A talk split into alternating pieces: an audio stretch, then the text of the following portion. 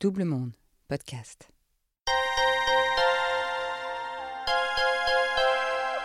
Vous écoutez la suite du témoignage de Mourad. Si vous ne l'avez pas fait, je vous recommande de commencer par le premier épisode. Vous écoutez 40 le podcast. N'hésitez pas à vous abonner, à liker, à commenter sur Apple, sur Spotify et bien d'autres plateformes de podcast et à nous suivre sur les réseaux de Double Monde. Mourad, deuxième partie. Bonjour, je m'appelle Mourad, j'ai 45 ans.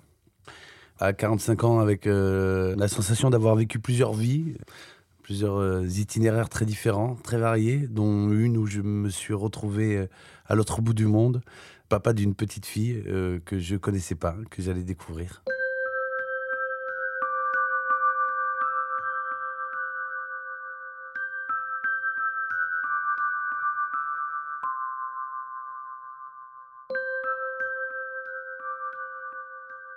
Donc on part, euh, on part à Montréal et quand on arrive à Montréal, on se dit ouais c'est quand même cool euh, de, de, l'autre côté de l'Atlantique et de se sentir comme chez soi.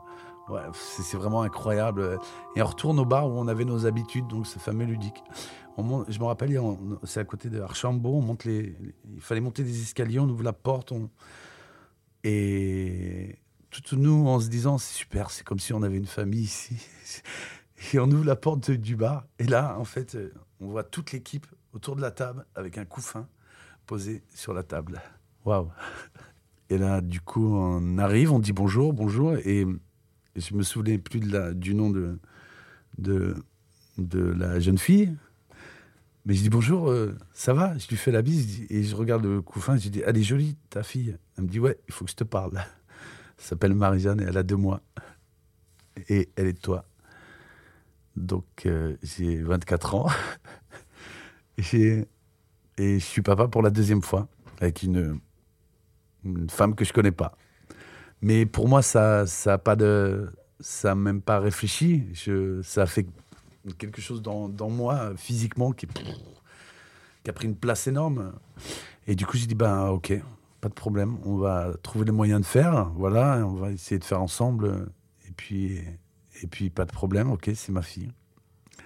Donc, elle s'appelait Marie-Jeanne, donc je, la regardais comme ça, je la prenais dans mes bras. C'était très fort ce moment-là, c'était quelque chose de très intense. Et, euh, donc, bah voilà, on fait cette tournée avec, euh, avec, euh, avec la rue Quétanou. Et puis, et puis bah, du coup, en fait, je me retrouve très vite à venir tous les deux mois, trois mois, donc à Montréal, à passer du temps avec Marie-Jeanne.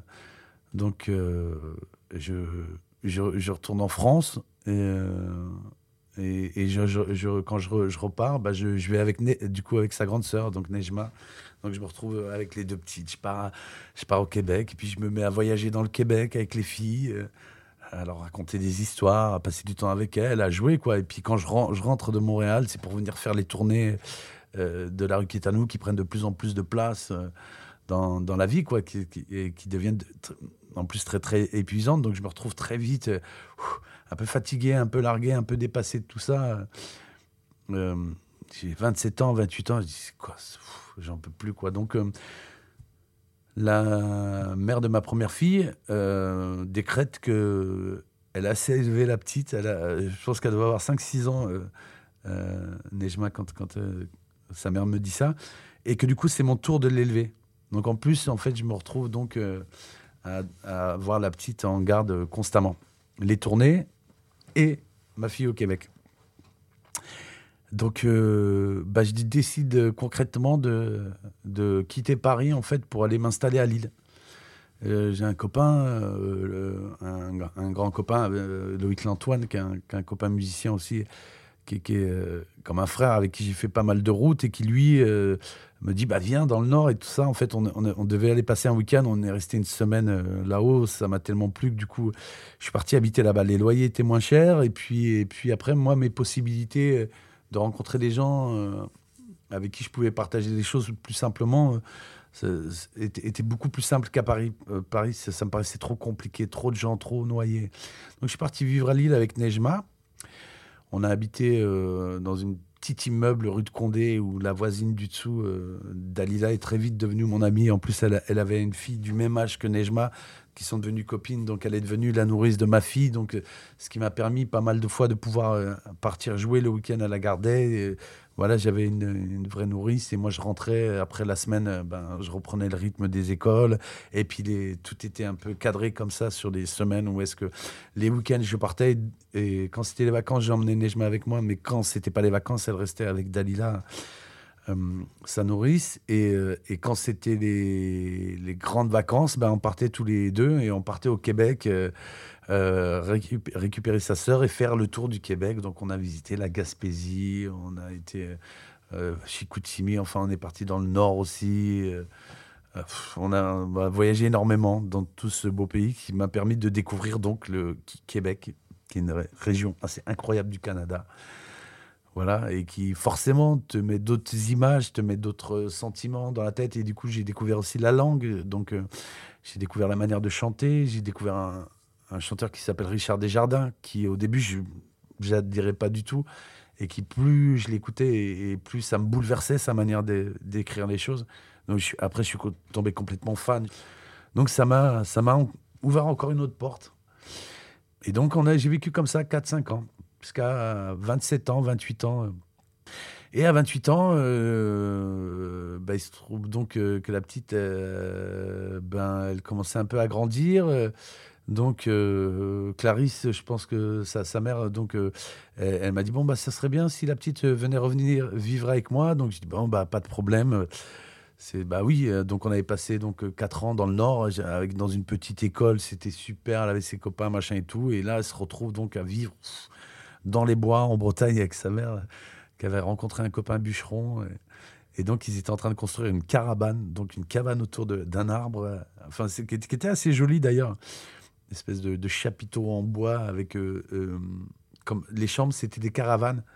Et le, centre, en fait, autour de l'arbre, en fait, c'était la maison, quoi. Mais c'était assez chaleureux, c'était drôle, c'était assez cocasse comme endroit. Donc la petite s'est retrouvée là-bas moi, euh, à cette époque-là, du coup, ça m'a fait un grand coup de, vide.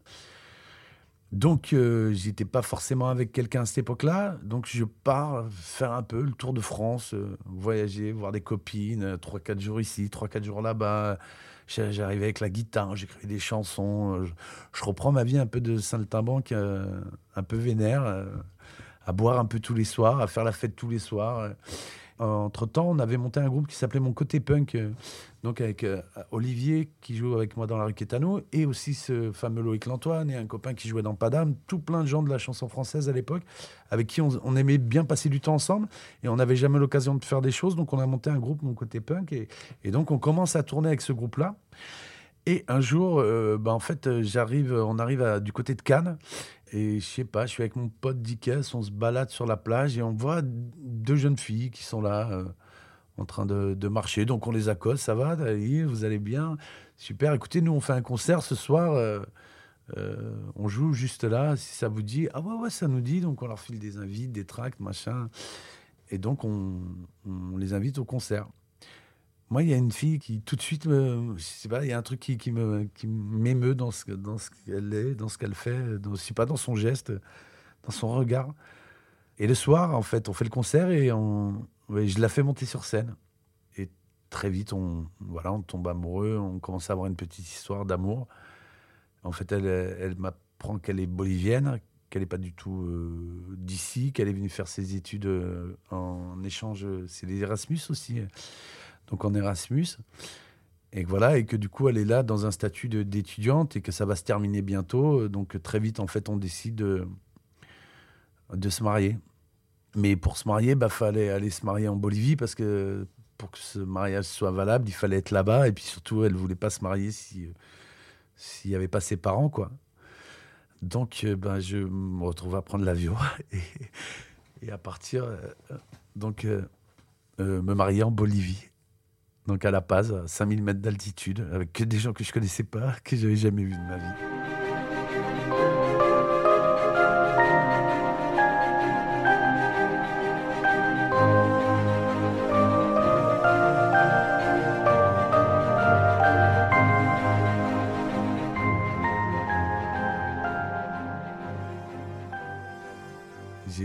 27 ans, 28 ans, je crois.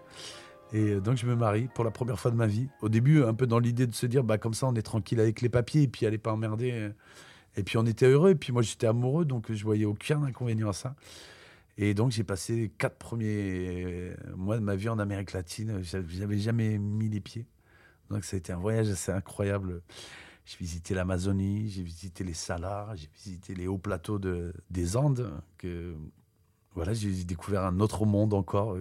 Et à chaque fois, je repensais à ce Ménéloir-là d'où j'arrivais. Je me disais, mais quand même, sans aucune imagination. Quoi. Enfin, comment on peut enfermer les gens? Parce que la plupart de mes amis, quand même, faut le savoir, de là-bas, eux ont travaillé dans les usines, sont restés là-bas. Enfin, mes frères sont restés là-bas. Il n'y en a pas beaucoup qui, partent de là-bas. C'est comme quelque chose qui vous accroche, qui vous tient. Et j'ai quelques copains quand même que j'ai revus. Euh, mais quand ils sont partis, ils sont partis loin. C'est drôle. Et, du coup, je, bah, j'hallucinais. Et puis à chaque fois, j'avais l'impression de tous ces voyages d'ouvrir des portes euh, nouvelles dans moi, des choses, des couleurs, des images, des, de compréhension aussi, parce qu'il n'y a rien de, de mieux que de se retrouver dans un endroit où tu parles pas la langue, où euh, tu es complètement en difficulté, tu comprends rien et que d'un seul coup, il va falloir que tu apprennes à te débrouiller, ça t'aide à être moins bête, je pense. Et ça te force aussi à être moins bête, ça te force à, aller découvrir les choses et à s'adapter aussi à la manière de vivre. Voilà, donc me voilà arrivé entre 28 et... On est resté 7 ans ensemble avec euh, Viviana. Donc euh, jusqu'à à peu près mes 32 ans, 33 ans en fait. Où est-ce que... Ben, je... Donc je partais tous les ans deux mois euh, en Amérique du Sud. Donc, quand c'était pas les tournées, et je revenais donc en France. Et puis après, j'allais au Québec voir ma fille Marie-Jeanne. Et puis je revenais en France, et puis je faisais des tournées. Et puis je repartais au Québec, et puis je revenais. Et puis, donc voilà, j'avais une espèce de, de vie euh, où je passais ma vie dans les avions, à voyager, à prendre le temps euh, de, de vivre une vie. J'avais pas l'impression de, j'ai jamais. Enfin, c'est drôle, hein, euh, parce que c'est tous ces voyages, ça m'a permis d'écrire des chansons, ça m'a permis de travailler la musique, ça m'a permis de découvrir d'autres musiques, ça m'a permis. Et en même temps, j'ai jamais eu l'impression vraiment de travailler. Ça a toujours été quelque chose. Euh, j'ai l'impression que d'avoir participé à quelque chose que d'épanouissement euh, de, ma personne. De et, donc à revenir en France, à passer du temps avec ma fille, avec ma fille Nejma voilà, avec qui, ben, elle a vécu euh, toute cette maladresse aussi que, j'ai pu avoir en tant que père, parce que ben, pas sûr de soi, et puis, et puis tirailler entre l'envie d'aller faire la fête et, le besoin de rentrer, s'occuper d'elle, voilà, le, devoir de, s'occuper d'elle. Elle a grandi un peu comme ça, un peu là-dedans. Donc, et puis moi, donc, je me suis épanoui, épanoui à faire des fêtes, à, tout le temps, à faire, en sorte que mon métier soit la fête. Donc j'arrivais en Bolivie et je faisais la fête avec des gars là-bas, avec des, des, des avec les mecs qui faisaient la musique un peu là-bas, les, des mecs des Yungas, ça, jouait pas mal. Donc moi je jouais, j'avais appris le charango, je passais des heures, j'allais au café français, ça jouait des heures. Je passais mon temps à faire que ça partout, j'allais à jouer, jouer, écrire des chansons, jouer faire la fête. On revenait en France, on sortait un album, ça repartait en tournée et hop, ça jouait.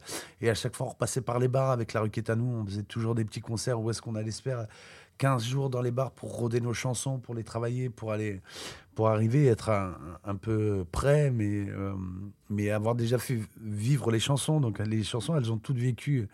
Et puis à partir en Irlande, à partir en Russie, à partir au Maroc. Et ça s'arrêtait plus, quoi. J'avais 30, ans, 35 ans, 36 ans. Je faisais le tour du monde sans arrêt, euh, sans, sans pouvoir se poser, jamais. Et, puis, euh, et puis il y a eu euh, cette séparation-là avec, avec Viviana, voilà, qui, elle, donc, j'avais réussi à la faire venir à Lille, donc elle a continué ses études à Lille. Et on s'est séparés, voilà. Et puis moi, j'avais plus trop d'attaches. Et puis, et puis un jour, je, je retombe sur, sur quelqu'un que j'avais euh, connu au village, dans mon village, euh, qui était euh, une des premières filles dont j'avais été amoureux quand j'étais enfant. Donc, je, crois que c'est un truc assez classique. Et du coup, ben, je, la recontacte. Et puis, elle, elle habitait en Vendée. Elle avait un restaurant en Vendée, sur, à l'Aiguillon-sur-Mer. Et en fait, je passe du temps là-bas, chez elle, à passer du temps. On était un peu dans un flirt, un truc plutôt cool. Et en même temps, je rencontre un gars qui s'appelle Grégory Godin, qui est un ostréiculteur assez, assez barré, un, gars du coin là-bas, et qui m'explique, il me dit, mais la vie, c'est bien, fais la fête et tout ça, fais la musique, t'as la chance. Hein. Il dit, mais regarde-nous aussi et tout, et qui commence à m'emmener en fait dans, dans un truc où est-ce que le, matin, je me réveille à 4 heures du matin pour partir avec lui en mer et pour aller retourner des mannes d'huîtres. Un truc assez bizarre. Et en même temps, ça m'a fait du bien parce que ça me sortait complètement de, euh, de ce que j'avais, moi, vécu euh, dans la musique. Quoi. Ça faisait. Euh, donc là, j'arrivais à 35 ans. depuis l'âge de 19 ans, j'ai fait que de la musique et j'ai eu deux enfants. j'ai vécu un peu en Amérique du Sud. Euh, j'allais souvent au Québec, euh, j'ai visité la moitié du monde, et, euh, en même temps, pour la première fois, je rencontrais quelqu'un qui, qui, lui, avait été resté là, avait repris les parcs à huit de son père, et aimait ça, et quelqu'un qui aimait aussi la fête, et qui aimait, et qui avait une générosité, enfin, qui a une générosité assez incroyable.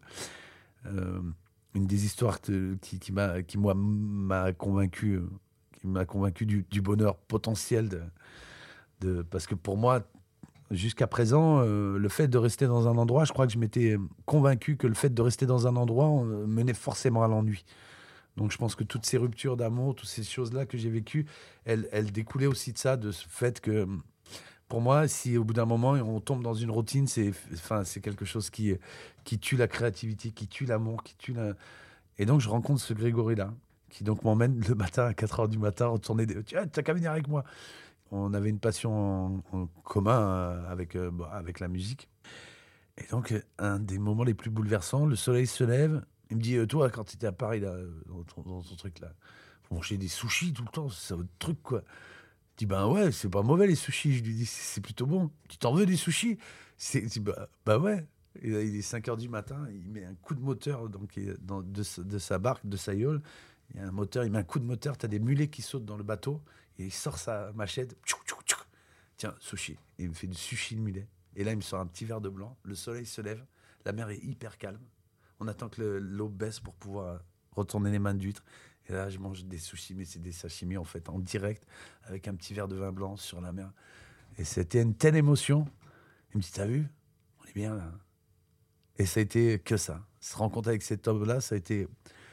Le jour de mon anniversaire, il me dit Ouais, viens, viens, viens, j'ai un cadeau pour toi qui me ramène euh, dans, sa cabane à 8, qui est tout petite, euh, auprès de ses, de clairs à 8. C'est là où, tu, où euh, tu affines les huîtres, voilà, où tu les mets dans de l'eau un peu plus saumâtre pour qu'elles perdent un peu de goût salin. donc, c'est cette toute petite cabane. On est le 15 décembre, il y a une tempête, a une tempête qui, qui tonne. Il m'amène là-bas, il me sert un verre de vin blanc. Et il me dit écoute. Et là, j'entends le vent qui tape contre la cabane. Il me dit c'est beau. Hein. T'as vu, c'est fort, hein. tu sens là les éléments. Et en fait, c'était juste ça mon cadeau d'anniversaire, ce petit verre de vin blanc et la possibilité de retrouver euh, quelque chose de tout simple. Et à chaque fois, il me dit, on est bien là, on est bien. Et ça a commencé à faire son chemin, moi. Voilà, j'ai commencé à, me dire, peut-être que ce serait pas mal de commencer à poser ses valises, en fait, à, à construire d'autres choses, en fait, ou à construire différemment. C'est-à-dire, c'est pas forcément l'ennui, ça passe et après ça passe pas forcément par une relation avec quelqu'un non plus en fait. D'assumer en fait peut-être d'être seul et puis euh, peut-être de rencontrer quelqu'un avec qui tu t'entendras mais que peut-être le, bonheur de poser quelque chose d'installer des valises de construire une espèce de maison même imaginaire ça, peut être aussi quelque chose quelque chose qui peut ressembler au bonheur quoi. À suivre